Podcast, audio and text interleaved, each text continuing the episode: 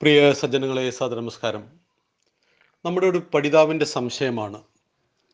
Christian പാതിരിമാർ നടത്തുന്ന അനേകം ധ്യാന കേന്ദ്രങ്ങളിൽ രോഗ ശുശ്രൂഷ ക്യാമ്പുകളിൽ ഹിന്ദുക്കളാണ് ബഹുഭൂരിപക്ഷവും പങ്കെടുക്കുന്നത്. എന്തുകൊണ്ടാണ് ഹിന്ദുക്കൾ ധ്യാനത്തിന് പോകുന്നത്? ധ്യാനത്തിന് പോയാൽ അസുഖം ഭേദമാകുമോ? അങ്ങനെ ഭേദമായ ധാരാളം അനുഭവങ്ങൾ ഉണ്ട്. ജോൺ താരുവും ദേവസ്യ മുല്ലക്കരയും തങ്കുപാസ്റ്ററും എല്ലാം നടത്തുന്ന കേന്ദ്രങ്ങളിൽ തൊണ്ണൂറ് ശതമാനവും ഹിന്ദുക്കളാണ്. ക്രിസ്ത്യാനിയിലെ പല വിഭാഗങ്ങളും ഈ തട്ടിപ്പിന് എതിരാണെങ്കിൽ കൂടി അവിടെയെല്ലാം ഹിന്ദുക്കളെ കൊണ്ട് നിറഞ്ഞിരിക്കുന്നു. ഇവിടെ എന്തുകൊണ്ടാണ് ബഹുഭൂരിപക്ഷം ഹിന്ദുക്കളും ക്രിസ്ത്യാനിയുടെ ധ്യാന കേന്ദ്രത്തെ ആശ്രയിക്കാൻ പോകുന്നത്? നമുക്ക് സമഗ്രമായി വിലയിരുത്തേണ്ട ഒരു വിഷയമാണിത്. പ്രാർത്ഥന കൊണ്ട് രോഗം മാറുമോ എന്നതാണ് ചോദ്യം. അത് ക്രിസ്ത്യാനിയുടെ മുസ്ലിമിന്റെ ഹിന്ദുവിന്റെ പ്രാർത്ഥന എന്നൊന്നുമല്ല പറഞ്ഞത്. പ്രാർത്ഥന കൊണ്ട് രോഗം മാറുമോ? ദൈവത്തിൽ വിശ്വസിച്ചാൽ രോഗം മാറുമോ? അദൃശ്യമായ ഏതെങ്കിലും ഒരു ശക്തി നമ്മുടെ രോഗം മാറ്റുമോ? ഈ രീതിയിൽ അതിനെ സമഗ്രമായി വിലയിരുത്തേണ്ടത് ആവശ്യമാണ്. കഴിഞ്ഞ ദിവസം ഞാൻ മെഡിക്കൽ കോളേജിൽ ഒരാളെ കാണാൻ വേണ്ടി പോയിരുന്നു. അവിടുത്തെ കുട്ടികളുടെ വാർഡിലേക്കാണ് പോയത്. Medical college Kozhikode medical college നിങ്ങൾക്ക് എല്ലാവർക്കും അറിയാവുന്നതാണ്. നൂറുകണക്കിന് ഏക്കർ ഭൂമിയിൽ പരന്നു കിടക്കുന്ന ആ മെഡിക്കൽ കോളേജിൽ രോഗികൾക്ക് കിടക്കുവാനില്ലാത്ത അവസ്ഥ. ഒരിഞ്ച് സ്ഥലം പോലും ബാക്കിയില്ല. അവിടെയെല്ലാം രോഗികളെ കൊണ്ട് നിറഞ്ഞിരിക്കുന്നു. അതായത് പതിനായിരക്കണക്കിന് ആളുകളാണ് പല രോഗവും ബാധിച്ച് ഒരു മെഡിക്കൽ കോളേജിലെങ്കിൽ അതേ കോഴിക്കോട് സിറ്റിയിലാണ് ബേബി മെമ്മോറിയൽ ആശുപത്രി മിംസ്. അങ്ങനെ ഒരു ഡസനിലേറെ വൻകിട ആശുപത്രികൾ അഞ്ച് കിലോമീറ്റർ ചുറ്റളവിലുണ്ട് എന്ന് പറയുമ്പോൾ ഈ ആശുപത്രികളെല്ലാം തന്നെ രോഗികളെ കൊണ്ട് നിറഞ്ഞിട്ടുണ്ട് എന്ന് പറയുമ്പോൾ കേരളത്തിൽ രോഗികളുടെ എണ്ണം വളരെ വളരെ കൂടുതലാണ്. ഇത് പലതരത്തിലുള്ള രോഗങ്ങളുണ്ട്. മെഡിക്കൽ കോളേജിൽ ഒന്നോ രണ്ടോ ദിവസം ചികിത്സിച്ച് പൂർണമായും ഭേദമായി വീട്ടിലേക്ക് തിരിച്ചു വരുന്ന രോഗം. അവിടെ കാണിച്ചിട്ട് മെഡിസിനുമായി വീട്ടിൽ വന്ന് അസുഖം മാറുന്ന രോഗം. കുറച്ചു കാലം കിടന്നാൽ മാറുന്ന രോഗം. ഇങ്ങനെ പലതരത്തിലുള്ള രോഗങ്ങളുമാണ് സ്വാഭാവികമായിട്ടും മനുഷ്യന് പിടിക്കപ്പെടുന്നത്. എന്നാൽ എല്ലാ ചികിത്സയ്ക്ക് ശേഷവും എല്ലാ മരുന്നിനു ശേഷവും രോഗം ഭേദമാകാത്ത പത്ത് ശതമാനം രോഗങ്ങളുണ്ട്. മെഡിസിൻ കൊണ്ടും എല്ലാ അലോപ്പതി കൊണ്ടും ആയുർവേദം കൊണ്ടും ഹോമിയോ കൊണ്ടും ചികിത്സിച്ചു യുനാനി കൊണ്ട് ചികിത്സിച്ചു. എല്ലാ ചികിത്സകൾക്ക് ശേഷവും അസുഖം ഭേദമാകുന്നില്ല എങ്കിൽ എവിടുന്നൊരു ആശ്വാസം കിട്ടുമെന്ന് അസുഖം ബാധിച്ച വ്യക്തിയും അദ്ദേഹത്തിന്റെ കുടുംബവും ചിന്തിക്കും. അത് സ്വാഭാവികമാണ്. നമ്മളെല്ലാവരും ചിന്തിക്കും. അപ്പോഴാണ് ഒരാൾ പറയുന്നത് അവിടെ ഒരു സിദ്ധനുണ്ട്. ആ സിദ്ധൻ അരികിൽ പോയി കഴിഞ്ഞ് പ്രാർത്ഥിക്കുകയും അദ്ദേഹം ചില മരുന്നൊക്കെ തരും. അല്പ ആശ്വാസം ഉണ്ടാവും. നമ്മൾ ആ സിദ്ധനരികിൽ പോകും. അദ്ദേഹത്തിന്റെ മതവും ജാതിയും ഒന്നും നോക്കില്ല നമ്മൾ പോകും. ആ സിദ്ധനെ കാണും. കുറച്ചു കാലം ആ സിദ്ധന്റെ പിന്നാലെ സഞ്ചരിച്ച് കാര്യങ്ങൾ ഭേദമാകുന്നില്ലെങ്കിൽ നമ്മളത് പ്രചരിപ്പിക്കാൻ നിൽക്കില്ല. നിശബ്ദമായിട്ട് നമ്മൾ അവിടെ പോക്ക് നിർത്തും. കാരണം നമ്മൾ പോയിട്ട് നമ്മുടെ അസുഖം ഭേദമായില്ല ഇത്തരം വ്യാജസിദ്ധന്മാർക്കരികിലെങ്കിൽ നമ്മളത് പറയില്ല. കാരണം നമുക്ക് പറ്റിയ അബദ്ധം ആരോടും ഷെയർ ചെയ്യുവാൻ നമ്മൾ ഉദ്ദേശിക്കുന്നില്ല. എന്നാൽ ഈ സിദ്ധന്റെ അരികിൽ പോയിട്ട് നമ്മുടെ അസുഖം ഭേദമായെങ്കിൽ ആയിരം ആളുകളോട് നമ്മളത് പറയും. ഇതാണ് ഈ ജോൺ താരുവിന്റെയും തങ്കു പാസ്റ്റർ കരിയിലേക്കൊക്കെ സംഭവിക്കുന്നത്. ഞാൻ നേരത്തെ സൂചിപ്പിച്ച ഈ പത്ത് ശതമാനത്തിൽ നിന്ന് പത്ത് ശതമാനം എന്ന് പറയുമ്പോൾ അത് ലക്ഷക്കണക്കിന് ജനങ്ങൾ വരും രോഗികൾ വരും. ഇവർ ആയിരം പേർ ഒരു ദിവസം ജോൺ താരുവിന്റെ പ്രാർത്ഥനാ കേന്ദ്രത്തിൽ ചെല്ലുന്നു. ഇങ്ങനെ ചെന്നവരുടെ കൂട്ടത്തിൽ ആയിരം ആളുകളിൽ ആയിരം ആളുകൾക്കും അസുഖം ഭേദമാകുമോ? ഇല്ല. എന്നാൽ ചില ആളുകൾക്ക് എന്തെങ്കിലും തരത്തിൽ അസുഖം ഭേദമായാൽ അവരിത് പതിനായിരങ്ങളോട് അവരുടെ ചാനലിലൂടെ പറയും. ഈ ചാനൽ കാണുന്നത് ലക്ഷക്കണക്കിന് ആളുകളാണ്. അപ്പോൾ അവരെയും ഇത് ആകർഷിക്കും. ഒന്ന് ചെന്ന് നോക്കിയാൽ എന്താ? എന്റെ കുഞ്ഞ് ഇത്ര കാലമായിട്ട് അസുഖമാണ്. അല്ലെങ്കിൽ എന്റെ ഭർത്താവ് ഭാര്യ എന്റെ അച്ഛനമ്മ ഇവരുടെ അസുഖം ഭേദമാകുവാൻ ഞാനൊന്ന് തൃശ്ശൂർ വരെ പോയാൽ എന്താ കുഴപ്പം? അങ്ങനെ അവരും ഒന്ന് ചെന്ന് നോക്കും. അവർക്ക് ഭേദമായില്ലെങ്കിൽ അവരാരോടും ഇത് പറയാൻ പോകുന്നില്ല. അങ്ങനെ ഓരോ ആഴ്ചയും ഓരോ മാസവും ആയിരക്കണക്കിന് ആളുകളാണ് ഇത്തരത്തിലുള്ള പ്രാർത്ഥനാ കേന്ദ്രത്തിലേക്ക് ചെല്ലുന്നത്. അവരിൽ ചുരുക്കം ചില ആളുകൾക്ക് ഏതെങ്കിലും തരത്തിലുള്ള പോസിറ്റീവായ കാര്യം സംഭവിക്കുമ്പോൾ അതിനെ ഉപയോഗിച്ച് അത് പ്രചരിപ്പിച്ച് അത് യേശുവിന്റെ ശക്തി കൊണ്ടാണ് നിങ്ങൾ ക്രിസ്ത്യാനി ആകണമെന്ന് പറയുന്ന ഈ തട്ടിപ്പിനെയാണ് നമ്മൾ എതിർക്കുന്നത്. മറിച്ച് രോഗിയായ ഒരു മനുഷ്യന് ജാതിയും മതവും നോക്കാതെ നിങ്ങൾ പ്രാർത്ഥിച്ചോളൂ നിങ്ങൾ നിങ്ങളുടെ മതത്തിൽ വിശ്വസിച്ചോളൂ നിങ്ങളെ രക്ഷിക്കും നിങ്ങൾ ഏത് മതത്തിൽ വിശ്വസിച്ചാലും യേശു എന്ന് പറയുന്നതിന് പകരം യേശു മാത്രമാണ് ശരി യേശുവിന്റെ വഴി മാത്രമാണ് ശരി കർത്താവിന് മാത്രമേ രോഗം മാറ്റാൻ പറ്റൂ എന്ന് പറയുമ്പോഴാണ് നാം അതിനെ എതിർക്കുന്നത്. മദർ തെരേസ ഒരുപാട് ജീവകാരുണ്യ പ്രവർത്തനം ചെയ്തതാണ്. നമുക്ക് നന്ദിയോടെ സ്മരിച്ചേ മതിയാവുള്ളൂ. പക്ഷേ ഒരു ഹിന്ദു ഏതെങ്കിലും തരത്തിലുള്ള രോഗത്തിന് അടിമപ്പെട്ട് മദർ തെരേസയുമായി ബന്ധപ്പെട്ട ഒരു കേന്ദ്രത്തിൽ ഒരു മാസം കിടന്നാൽ അവിടെ ഭഗവത്ഗീതയും മുസൽമാനാണെങ്കിൽ ഖുറാനും കൊടുക്കില്ല. അവിടെ ബൈബിളേ കൊടുക്കുള്ളൂ. അവിടെ കൊന്തയെ കൊടുക്കുള്ളൂ. അവശതയെ മുതലാക്കുന്നതാണ് ഈ തരന്താണ് ഏർപ്പാട്. ഒരുത്തന്റെ അവശതയാണ് രോഗം എന്ന് പറയുന്നത്. ആ രോഗത്തിൽ അവനെ മുതലാക്കുകയാണ് ഉപയോഗിക്കുകയാണ് ചെയ്യുന്നത്. ഇവിടെ എന്താണ് രോഗത്തിൽ പ്രാർത്ഥന കൊണ്ട് രോഗം മാറുമോ എന്ന് പറയുന്നതിന് കാരണം? രോഗം രണ്ട് തരത്തിലാണ് മനുഷ്യരെ ബാധിക്കുന്നത്. അതിലേറ്റവും പ്രധാനം രോഗം ശരീരത്തിനൊപ്പം മനസ്സിനെയും ബാധിക്കുന്നു എന്നുള്ളതാണ്. കുറച്ചു വർഷം മുമ്പ് എനിക്കൊരു അനുഭവം ഉണ്ടായി. അതീവ സുന്ദരിയായ ഒരു സ്ത്രീ സ്ത്രീ എന്ന് പറഞ്ഞാൽ അവർക്കൊരു നാൽപ്പത് വയസ്സിനടുത്ത് വരും. ആര് കണ്ടാലും ആകർഷിക്കുന്ന വ്യക്തിത്വം അത്തരത്തിലുള്ള വസ്ത്രങ്ങൾ ധരിച്ചുകൊണ്ട് വളരെ മാന്യമായി സഞ്ചരിക്കുന്ന ഒരു സ്ത്രീ. കുറെ കാലം യാദൃച്ഛികമായിട്ട് അവരെ കാണാൻ ആയില്ല. അങ്ങനെ ഒരു ആറു മാസത്തിനു ശേഷം ഒരു ദിവസം അവരെ വഴിയിൽ വെച്ച് കണ്ടപ്പോൾ ആളെ മനസ്സിലായില്ല. കോലം കെട്ടുപോയി. മെലിഞ്ഞുണങ്ങി കോലം കെട്ടുപോയ ഒരു സ്ത്രീ അവരെന്നോട് വന്ന് ചോദിക്കുകയാണ് എന്നെ മനസ്സിലായോ എന്ന്? ഞാൻ സൂക്ഷിച്ചു നോക്കിയപ്പോഴാണ് ആളെ മനസ്സിലായത്. അപ്പൊ ഞാൻ ഒന്നും ചോദിച്ചില്ല. ഈ അവസ്ഥയിൽ വല്ലാത്തൊരു സങ്കടം മനസ്സിലുണ്ട് എങ്കിലും ഒന്നും ചോദിച്ചില്ല. പക്ഷേ ആ സ്ത്രീ കാര്യം പറഞ്ഞു എനിക്ക് എന്തു പറ്റി എന്ന് ചോദിക്കാനല്ലേ താങ്കൾ ഉദ്ദേശിക്കുന്നത്? എന്ന് എന്നോട് ഇങ്ങോട്ട് ചോദിച്ചു. അപ്പോൾ പറഞ്ഞു എന്റെ വയറ്റിലൊരു മുഴയുണ്ട്. ഇതായിരുന്നു വിഷയം. എന്റെ വയറ്റിലൊരു മുഴ കിടക്കുന്നു. ഞാൻ ചോദിച്ചു നിങ്ങളുടെ വയറ്റിലൊരു മുഴയുള്ളത് കൊണ്ട് എന്താ പ്രശ്നം? അത് ക്യാൻസർ ആണോ എന്ന് എനിക്ക് സംശയമുണ്ട്. അതായത് അവർക്ക് ഈ മുടയുണ്ട് എന്ന കാര്യം മനസ്സിലായിട്ട് ഏകദേശം ഒരു മാസമേ ആയിട്ടുള്ളൂ. ഒരു മാസം കൊണ്ട് ആ ശരീരം തകർന്നടിഞ്ഞു പോയി അപ്പോൾ ഞാൻ അവിടെ ഉണ്ടായിരുന്ന നമ്മുടെ കൗൺസിലറുമായിട്ട് ബന്ധപ്പെട്ടു. അദ്ദേഹത്തോട് ഈ സ്ത്രീയുമായിട്ടൊന്ന് സംസാരിക്കണമെന്ന് പറഞ്ഞു. ആ സ്ത്രീയോട് അദ്ദേഹം സംസാരിച്ചു. കുറച്ച് ദിവസങ്ങൾക്ക് ശേഷം പിന്നീട് കണ്ടപ്പോൾ പൂർവാധികം ശക്തിയോടുകൂടി സ്ത്രീ പഴയ രൂപത്തിലായിരിക്കുന്നു. വളരെ തേജസ്സുറ്റ സ്മാർട്ടായ രീതിയിൽ സ്ത്രീ മാറിയിരിക്കുന്നു. ഇതിനിടയിൽ എന്താ സംഭവിച്ചത്?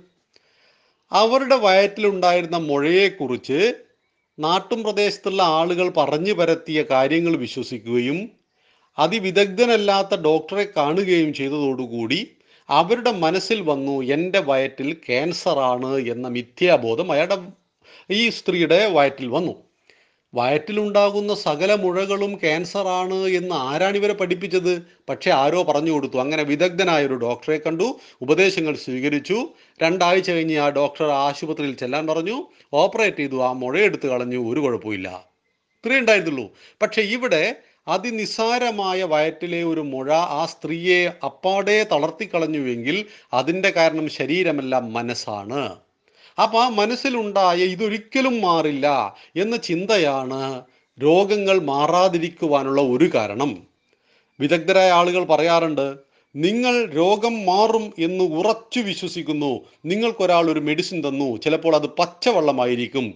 നിങ്ങൾ കൂടി ആ പച്ചവെള്ളം സേവിച്ചാൽ നിങ്ങളുടെ രോഗം ഭേദമാകാൻ സാധ്യതയുണ്ട്. എന്നാൽ വളരെ വില കൂടിയ മെഡിസിൻ നിങ്ങൾക്ക് തന്നു. നിങ്ങൾ മനസ്സിൽ ഉറപ്പിച്ചു ഏത് മരുന്ന് കഴിച്ചാലും എന്റെ അസുഖം ഭേദമാവില്ലെന്ന് മനസ്സിനോട് പറഞ്ഞുകൊണ്ട് പറഞ്ഞുകൊണ്ട് മറ്റു പലരുടെയും നിർബന്ധത്തിന് വഴങ്ങി നമ്മൾ ആ മെഡിസിൻ കഴിക്കുകയാണെങ്കിൽ ചിലപ്പോൾ അസുഖം ഭേദമാവില്ല.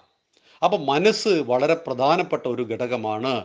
ഈ മാനസിക സംഘർഷത്തെയാണ് രോഗത്തിൽ നിന്നുണ്ടാകുന്ന ഈ മാനസികമായ വളരെ ദയനീയമായ അവസ്ഥയാണ് ഈ പാസ്റ്റർമാര് ഈ ധ്യാന കേന്ദ്രത്തിൽ ചൂഷണം ചെയ്യുന്നത്. അവർ ഹിന്ദു സ്ത്രീകളെ കൊണ്ട് സാക്ഷ്യം പറയിപ്പിക്കുന്നു. നാൽപ്പത്തഞ്ച് വർഷമായിട്ട് ഹൃദയത്തിന് അസുഖമുള്ളവരുടെ ഹൃദയം പൂർവാധികം ശക്തിയോടുകൂടി പ്രവർത്തിക്കുന്നു എന്നൊക്കെ പറയുമ്പോൾ അതെല്ലാം തട്ടിപ്പാണ് എന്നൊന്നും പറയുന്നില്ല. അപൂർവമായ ചില രോഗങ്ങൾ മാറിയേക്കാം. പക്ഷേ ഈ മാറ്റത്തിന്റെ കാരണം പാസ്റ്ററുടെ പ്രാർത്ഥനയാണോ? എങ്കിൽ പ്രാർത്ഥന കൊണ്ട് അസുഖം മാറ്റുമായിരുന്നുവെങ്കിൽ മെഡിക്കൽ കോളേജിലേക്ക് വന്നിട്ട് പ്രാർത്ഥിച്ച് ഡോക്ടർ വിധി എഴുതിയ ഒരു രോഗിയെ മാറ്റി കാണിക്കൂ. അപ്പൊ ഇതെല്ലാം തന്നെ നമ്മുടെ മാനസിക ഭാവവുമായി ബന്ധപ്പെട്ട് കിടക്കുന്നതാണ് എന്ന് മനസ്സിലാക്കുക. ഇവിടെയാണ് ഹിന്ദു ഒരു കാര്യം മനസ്സിലാക്കേണ്ടത്. പ്രാർത്ഥിക്കുവാൻ ഹിന്ദുവിനെ പോലെ ദൈവമുള്ള മറ്റൊരു മതവുമില്ല ഒരു ധർമ്മവുമില്ല. മുപ്പത്തി മുക്കോടി ദേവതാ സങ്കല്പങ്ങളോട് നമുക്ക് പ്രാർത്ഥിക്കാം. ഇവിടെ യേശുവിലൂടെ മാത്രമേ നിങ്ങളുടെ അസുഖം ഭേദമാകൂ എന്ന് പറയുമ്പോൾ നമ്മൾ ക്രിസ്ത്യാനിയാകുവാനുള്ളൊരു ടെൻഡൻസി കാണിക്കുന്നു. രാവിലെയും വൈകുന്നേരവുമെല്ലാം ഇത്തരം ചാനലുകൾ കണ്ടുകൊണ്ട് നമ്മുടെ മനസ്സ് ക്രിസ്ത്യാനിക്ക് അഭിമുഖമായി ചിന്തിക്കുമ്പോൾ ഇവർ ചോദിക്കും ഞങ്ങളോട് പൈസ മേടിക്കാറില്ലല്ലോ? എന്ന്. പൈസ മേടിക്കില്ല. കാരണം നിങ്ങളുടെ മതം മാറ്റുവാൻ വേണ്ടി കോടിക്കണക്കിന് രൂപ ഇവർക്ക് കിട്ടുന്നുണ്ട്. നരേന്ദ്രമോദി സർക്കാർ വന്നതിന് ശേഷം എൻ ജി ഒകൾക്ക് നിരോധനമുണ്ടായി. നോൺ ഗവൺമെന്റ് ഓർഗനൈസേഷൻ ഈ നാടിന്റെ ഉപ്പും ചോറും തിന്നിട്ട് ഈ മണ്ണിൽ എല്ലാ മതങ്ങളെയും നമ്മൾ സ്വീകരിച്ചിട്ട് ഹിന്ദുവിനെ മതം മാറ്റുവാൻ ധ്യാന കേന്ദ്രത്തിൽ കൊണ്ടുപോയിട്ട് അവന്റെ അവശ്യതയെ ചൂഷണം ചെയ്ത് അവന്റെ രോഗത്തെ ചൂഷണം ചെയ്ത് അവരുടെ മതം മാറ്റുമ്പോൾ പല രാജ്യങ്ങളിൽ നിന്നും കോടിക്കണക്കിന് ഫണ്ട് വരുന്നുണ്ടായിരുന്നു. ഇന്ന് ആ ഫണ്ട് പലതും ബ്ലോക്കായത് കൊണ്ടാണ് സഭകൾ തമ്മിൽ തല്ല് തുടങ്ങാനുള്ള കാരണമെന്നും കൂടി സാന്ദർഭികവശാൽ ഞാൻ സൂചിപ്പിച്ചു. അതുകൊണ്ട് ഒരിക്കലും ഇത്തരം പ്രാർത്ഥനാ കേന്ദ്രങ്ങളിൽ പോകുമ്പോൾ അവരോട് ചോദിക്കണം ഞങ്ങൾ പ്രാർത്ഥിക്കാൻ വന്നത് ഞങ്ങളുടെ രോഗം മാറുവാൻ വേണ്ടി മാത്രമാണ് ഞങ്ങൾ ഹിന്ദുക്കളാണ്. അതുകൊണ്ട് വിഗ്രഹാരാധന പാപമാണ് നിങ്ങളുടെ ദേവീദേവന്മാർ ഒന്നിനും കൊള്ളാത്തവരാണ് എന്ന് പറയുമ്പോൾ അതിനെ എതിർക്കപ്പെടേണ്ടതാണ്. നമ്മളൊരു ഡോക്ടറെ കാണാൻ പോകുമ്പോൾ അത് ഹിന്ദുവോ മുസ്ലിമോ ക്രിസ്ത്യാനിയോ എന്ന് ഡോക്ടറുടെ മതം നോക്കാറുണ്ടോ? നോക്കാറില്ലല്ലോ. ഇതുപോലെ തന്നെ പ്രാർത്ഥനാ കേന്ദ്രത്തിൽ നിങ്ങൾ പോവുകയാണ് എങ്കിൽ പ്രാർത്ഥനയ്ക്ക് മതം ആവശ്യമുണ്ടോ എന്ന് ചോദിക്കണം. എന്ന് കൃത്യമായിട്ട് നിങ്ങൾ ചോദിക്കണം. അതുപോലെ ഈ സാക്ഷ്യപ്പെടുത്തലിന്റെ ആവശ്യം എന്താണ് എന്ന് ചോദിക്കണം.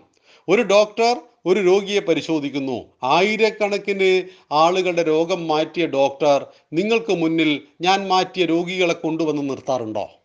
ഉണ്ടോ? അത് ചിന്തിക്കണം നമ്മൾ.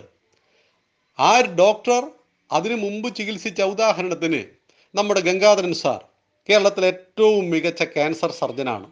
അപ്പോൾ അദ്ദേഹത്തിന്റെ അരികിൽ വന്നിട്ട് ക്യാൻസർ മാറിപ്പോയ ആയിരക്കണക്കിന് പതിനായിരക്കണക്കിന് ആളുകൾ ഇന്നും സുഖമായി ജീവിക്കുന്നില്ലേ? ഏതെങ്കിലും ഒരാളെ മുന്നിൽ പിടിച്ചു നിർത്തിയതാ എന്റെ കഴിവ് കൊണ്ട് ഞാൻ ഇയാളെ മാറ്റിയിരിക്കുന്നു എന്നൊരു ഡോക്ടർ പറയാറുണ്ടോ? ഇതേ സമീപനമാണ് പ്രാർത്ഥനാ കേന്ദ്രം നടത്തുന്നവരും ചെയ്യേണ്ടത്. പാവപ്പെട്ടവരെ പൈസ കൊടുത്തും പ്രലോഭിപ്പിച്ചും സാക്ഷ്യം പറയിപ്പിച്ച് അത് ചാനലിലൂടെ വന്ന് ഇവിടെ ഹിന്ദുക്കളായ സ്ത്രീകളും പുരുഷന്മാരും വരുന്നതിന്റെ കാരണം എന്താ? അവർക്ക് ഭൗതിക വിദ്യാഭ്യാസമുണ്ട്. അത് ശരി തന്നെയാണ്. ഇപ്പോൾ ഈ താരുവിന്റെയും തങ്കുപ്പാസ്റ്റുടെയും കേന്ദ്രത്തിൽ പോകുന്നവരെല്ലാവരും മൂന്നാം ക്ലാസ്സും ഗുസ്തിയാണോ? അല്ല. അതിൽ ഡോക്ടേഴ്സ് ഉണ്ട് അതിൽ എഞ്ചിനീയേഴ്സ് ഉണ്ട് അതിൽ ഉന്നത വിദ്യാഭ്യാസം നേടിയവരുണ്ട്. പക്ഷേ ഇവർക്ക് ഹിന്ദു ധർമ്മ ബോധമില്ലല്ലോ ഇവർ രാമായണം പഠിച്ചോ? ഇവർ മഹാഭാരതം പഠിച്ചോ? ഇവർക്ക് ഭഗവത്ഗീത അറിയുമോ? ഇതൊന്നും അവർ പഠിച്ചിട്ടില്ല. പഠിക്കാൻ നമ്മുടെ രാഷ്ട്രീയക്കാർ സമ്മതിച്ചിട്ടില്ല. അതുകൊണ്ട് തന്നെ ഒരു മുസ്ലിം കുട്ടി നന്നേ ചെറുപ്പത്തിൽ മതം പഠിച്ച് വളരുന്നതുകൊണ്ട് എത്ര പെർസെന്റേജ് മുസ്ലിങ്ങളെ ഈ കോപ്പറേറ്റീവ് തരത്തിന് കിട്ടും? വളരെ ചെറിയ ശതമാനം മുസ്ലിങ്ങളെ കിട്ടുള്ളൂ. നിങ്ങൾ ആയിരം ആളുകൾ വരുന്നൊരു വേദിയിൽ നിങ്ങൾ നോക്കിക്കഴിഞ്ഞാൽ അതിൽ തൊള്ളായിരം ഹിന്ദു ആയിരിക്കും. ഒരു എഴുപത് ശതമാനം ക്രിസ്ത്യാനി ഉണ്ടാവും. ഒരു ഒന്നോ രണ്ടോ മൂന്നോ ശതമാനമായിരിക്കും മുസ്ലിമിന്റെ എണ്ണം എന്ന് മനസ്സിലാക്കുക. അപ്പോൾ ഇത്തരം കോപ്പറാട്ടീവ് തരങ്ങൾക്കും ഇത്തരം വചന ശുശ്രൂഷകൾക്കും ഒന്നും തന്നെ മുസ്ലിങ്ങളെ കിട്ടാത്തത് മുസ്ലിങ്ങൾ അവരുടെ മതം പഠിക്കുന്നുണ്ട്. ക്രിസ്ത്യാനി അവന്റെ മതം പഠിക്കുന്നുണ്ട്. ക്രിസ്ത്യാനി അവന്റെ മതം പഠിച്ചത് കൊണ്ടാണ് ബഹുഭൂരിപക്ഷം ക്രിസ്ത്യാനികളും ഈ താരുവിന്റെ പ്രാർത്ഥനാ കേന്ദ്രത്തിൽ വരാത്തത്. കാരണം അവർക്കറിയാം ഇതൊരു തട്ടിപ്പാണ്. കേരളത്തിൽ ഏറ്റവും കൂടുതൽ ആശുപത്രികൾ നടത്തുന്നത് ക്രിസ്ത്യാനികളാണ്. ഇപ്പൊ കോഴിക്കോട് ബേബി മെമ്മോറിയൽ ആശുപത്രിയുടെ ഉടമസ്ഥനാണ് അലക്സാണ്ടർ. എന്നാൽ പൂട്ടിക്കൂടെ? പൂട്ടിയിട്ട് ഇതെല്ലാം താരുവിനെയും തങ്കുപ്പാസ്റ്ററെ ഏൽപ്പിച്ചാൽ പോരെ? വന്നിട്ട് പ്രാർത്ഥിച്ച് മാറ്റി മാറ്റിത്തരട്ടെ അല്ലെങ്കിൽ നമ്മൾ വെല്ലുവിളിച്ചിട്ടുണ്ട്. ഞങ്ങൾ പറയുന്ന കേന്ദ്രത്തിൽ വന്ന് നിങ്ങൾ പ്രാർത്ഥന നടത്തിയിട്ട് ഒരാളെ അസുഖം ഭേദമാക്കൂ. നിങ്ങൾ പറയുന്ന കേന്ദ്രത്തിലേക്ക് കൊണ്ടുപോയിട്ടുള്ള ഈ തട്ടിപ്പ് പരിപാടിക്ക് പകരം ഞങ്ങൾ പറയുന്ന കേന്ദ്രത്തിലേക്ക് ആളുകളെ നിങ്ങൾ വന്നിട്ട് ഒരാളുടെ അസുഖം ഭേദമാക്കൂ. ഒരു രസകരമായ സംഭവം ഉണ്ടായിരുന്നു. ശിവസേനയുടെ ആംബുലൻസ് വരുന്നു. ആംബുലൻസിൽ നിന്നും ഒരാളെ താഴെ ഇറക്കുന്നു. നമ്മുടെ വൈദികൻ വരികയാണ് പാസ്റ്റർ വരികയാണ്. ഇദ്ദേഹം എത്രയോ വർഷങ്ങളായിട്ട് നടുവൊടിഞ്ഞ് കിടത്തത്തിലായിരുന്നു പോലും. ആ നടുവിലേക്ക് ആ നട്ടലിന്റെ ഭാഗത്തേക്ക് ഇയാൾ ആഞ്ഞാഞ്ഞടിക്കുകയും യേശുവെ രക്ഷിക്കൂ രക്ഷിക്കൂ എന്ന് പറയുകയും ഇയാൾ സ്ട്രക്ചറിൽ നിന്ന് എഴുന്നേറ്റ് ഓടുകയും ചെയ്യുകയാണ്. യേശു രക്ഷിച്ചിരിക്കുന്നു. ആരെയാണോ നിങ്ങൾ ഈ പൊട്ടന്മാരാക്കുന്നത്? ആരെയാണ് നിങ്ങളിങ്ങനെ പറ്റിച്ചു കൊണ്ടിരിക്കുന്നത് എന്ന് മനസ്സിലാക്കുക. ഭൗതിക നിലവാരത്തിന്റെ ഏറ്റവും താഴെത്തട്ടിലുള്ള പാവപ്പെട്ട ആളുകളുടെ അന്ധവിശ്വാസത്തെയാണ് ഇവിടെ ചൂഷണം ചെയ്യപ്പെടുന്നത് എന്ന് മനസ്സിലാക്കുക. നട്ടെല്ല് തകർന്ന ഒരുത്തരെയും പ്രാർത്ഥന കൊണ്ട് ഓടിക്കാൻ നിങ്ങളെ കൊണ്ട് പറ്റുമെങ്കിൽ നിങ്ങൾ മെഡിക്കൽ കോളേജിൽ വന്നിട്ട് അങ്ങനെ നട്ടെല്ല് തകർന്ന ഒരുത്തനെ ഓടിച്ച് കാണിക്കലാണ് ചെയ്യേണ്ടത്. അല്ലാതെ നിങ്ങൾ പറയുന്ന നാടകത്തിന്റെ ഭാഗമായിട്ട് നടത്തുന്ന നട്ടെല്ല് തകർന്നവനെ അല്ല ഓടിക്കേണ്ടത് എന്ന് മനസ്സിലാക്കുക. അതുകൊണ്ട് പ്രാർത്ഥന തെറ്റല്ല. മനുഷ്യനെ രോഗം ബാധിച്ചു കഴിഞ്ഞാൽ രക്ഷപ്പെടണമെന്ന് ആഗ്രഹിക്കുന്നത് തെറ്റല്ല. അതിന് എവിടെയെല്ലാം ചെല്ലാമോ അവിടെയെല്ലാം മനുഷ്യൻ ചെല്ലും എന്തെല്ലാം കഴിക്കാമോ അതെല്ലാം കഴിക്കും. ഒരുപാട് ആളുകൾ ഇതിന്റെ പേരിൽ മൂത്രമൊക്കെ കഴിക്കുന്നുണ്ട് അസുഖം മാറാൻ വേണ്ടിയിട്ട്. അത് നല്ലതാണോ ചീത്തയാണോ എന്ന തർക്കത്തിനൊന്നും ഞാനില്ല. പക്ഷേ യൂറിൻ തെറാപ്പി മനുഷ്യൻ മനുഷ്യന്റെ മൂത്രം കഴിക്കുന്നു ഇന്നിന്ന അസുഖങ്ങൾ മാറുവാൻ വേണ്ടി എന്ന് പറയുന്നു. പക്ഷെ അവിടെയും മുന്നോട്ട് വെച്ചിട്ടുണ്ട്. സ്വാത്വിക ഭക്ഷണം കഴിക്കുന്ന ഒരാൾക്ക് മാത്രമേ അയാളുടെ മൂത്രം കഴിക്കാൻ പാടുള്ളൂ എന്ന്. അതൊക്കെ അത്തരം വിദഗ്ധന്മാരുമായിട്ട് ചർച്ച ചെയ്യാം ഞാൻ പറഞ്ഞു വന്നത് സ്വന്തം മൂത്രം പോലും കഴിക്കുവാൻ ആളുകൾ തയ്യാറാകുന്നത് അവർക്ക് രക്ഷപ്പെടില്ല എന്ന് തോന്നുന്ന മാരകമായ അസുഖം വന്നാൽ ആരെന്ത് ട്രീറ്റ്മെന്റ് പറഞ്ഞാലും അവരത് ചെയ്യും. അത് മനുഷ്യ സഹജമാണ് എന്നറിയുക. പക്ഷേ ഇവിടെ മതപരിവർത്തനത്തിന് അസുഖത്തെ ഉപയോഗിക്കുന്ന ഇത്തരം ധ്യാന കേന്ദ്രങ്ങളെ അടച്ചുപൂട്ടിക്കുവാൻ ആവശ്യമായത് കേരള സർക്കാർ എന്തായാലും ചെയ്യില്ല. നമുക്ക് ചെയ്യാൻ കഴിയുന്നത് ഇത്തരം പ്രാർത്ഥനാ കേന്ദ്രങ്ങളിലേക്ക് പോകാതിരിക്കുക. പോകാതിരിക്കുവാൻ വേണ്ട മുൻകരുതലുകൾ ഹൈന്ദവ സമൂഹത്തെ അറിയിക്കുക പഠിപ്പിക്കുക. നമ്മൾ ഒരു മതത്തിന്റെ പ്രാർത്ഥനയ്ക്കും എതിരല്ല. എല്ലാ മതങ്ങളുടെയും നന്മകളെ സ്വീകരിച്ചവരാണ് ഹിന്ദുക്കൾ. നമ്മൾ യേശുവിനെ ഭഗവാൻ എന്ന് വിളിക്കുന്നത് യേശു ഹിന്ദുവായതുകൊണ്ടാണ് എങ്ങനെയാണ് യേശു ഹിന്ദുവായത്? യേശുവിന്റെ ബാല്യകാലം പന്ത്രണ്ട് വയസ്സ് മുതൽ ഇരുപത്തി അഞ്ച് വയസ്സ് വരെയുള്ള യേശുവിന്റെ കാലഘട്ടം ജീവിക്കപ്പെട്ടത് ഈ തക്ഷശില എന്ന് പറയുന്ന നമ്മുടെ സർവകലാശാലയിലായിരുന്നു. യേശുദേവൻ ഭാരതത്തിൽ എന്നതിന് അനേകം തെളിവുകളുണ്ട്. ആ ഭാരതത്തിൽ വെച്ച് അത്ഭുത സിദ്ധികൾ നേടിയ ആളാണ് യേശു. ആ ഭഗവാൻ യേശുവിന്റെ കഴിവ് കൊണ്ടാണ് രോഗം മാറുന്നതെങ്കിൽ ഭഗവാൻ യേശു ഹിന്ദുവാണെന്നറിയണം. ഹിന്ദു ധർമ്മശാസ്ത്രം പഠിച്ച ആളാണ് യേശു. പിതാവും പുത്രനും പരിശുദ്ധാത്മാവും ഞാനാകുന്നു. ഈശാവാസ്യമിതം സർവകിഞ്ച ജഗത്യാം ജഗത്. ഈശ്വരൻ വസിക്കുന്നു സർവചരാചരങ്ങളിലും. അണോരണീയാൻ മഹതോമഹീയാൻ ആത്മാഗുഹായ നിഹിതോസ്യ ജന്തോ ജീവനില്ലാത്തൊരു പാറക്കഷ്ണത്തിൽ ആറ്റത്തിന്റെ രൂപത്തിലും ജീവനുള്ള സകലത്തിലും ആത്മാവിന്റെ രൂപത്തിലും വസിക്കുന്നത് ഞാൻ തന്നെ. യേശു പറഞ്ഞു പിതാവ് ഞാൻ തന്നെ പുത്രനും ഞാൻ തന്നെ. പരിശുദ്ധാത്മാവ് ദൈവം അതും ഞാൻ തന്നെ. അതുകൊണ്ടല്ലേ യേശുദേവനെ കുരിശിൽ തറച്ചത്? അപ്പൊ എല്ലാവരെയും രക്ഷിക്കുവാൻ കഴിയുന്ന ആ യേശു ഹിന്ദു ധർമ്മത്തിൽ അടിയുറച്ച് വിശ്വസിക്കുകയും ഹിന്ദുവിനെ അറിയുകയും ഹിന്ദുവിനെ പഠിക്കുകയും ചെയ്ത ഹിന്ദു ആചാര്യനായിരുന്നു. യേശു പറഞ്ഞതല്ല ബൈബിൾ എന്ന് മനസ്സിലാക്കണം. കാരണം യേശുവിന്റെ മരണത്തിന് ശേഷം മുന്നൂറ് വർഷങ്ങൾക്ക് ഇപ്പുറമാണ് ബൈബിൾ നിർമ്മിക്കപ്പെട്ടത് എന്നുകൂടി മനസ്സിലാക്കണം. അതുകൊണ്ട് ഹിന്ദു അവനെ പഠിക്കുക അവനെ അറിയുക. പ്രാർത്ഥിക്കുവാൻ അനേക കേന്ദ്രങ്ങളും ക്ഷേത്രങ്ങളും നമുക്കുണ്ട്. അവിടെ പോയി പ്രാർത്ഥിച്ചാൽ നമ്മുടെ രോഗം ഭേദമാകും. ആയിരക്കണക്കിന് ഹിന്ദുക്കൾ ഓരോ ആഴ്ചയും പറ്റിക്കപ്പെട്ടുകൊണ്ടിരിക്കുകയാണ്. പക്ഷെ പറ്റിക്കപ്പെട്ട ഹിന്ദു ഇത് പുറത്തു പറയില്ല. ആരെങ്കിലും എന്തെങ്കിലും അത്ഭുതത്തിലൂടെ മിറാക്കിൾ സംഭവിച്ച് ഒന്നോ രണ്ടോ ആളുകൾക്ക് അസുഖം ഭേദമായാൽ അവരെ കൊണ്ട് സാക്ഷ്യം വീഡിയോയിലൂടെ പറയിപ്പിച്ച് അത് പ്രചരിപ്പിച്ച് വിദേശങ്ങളിൽ നിന്നും കോടിക്കണക്കിന് ഫണ്ട് മാരുന്ന ഹിന്ദു വിരുദ്ധമായ രാഷ്ട്രവിരുദ്ധമായ ഈ തട്ടിപ്പ് അവസാനിപ്പിക്കുവാൻ ഹൈന്ദവ സമൂഹം തയ്യാറാവുക അതിന് ശാസ്ത്ര പഠനം നിർബന്ധമാവുക. നന്ദി നമസ്കാരം. വന്ദേ മാതരം.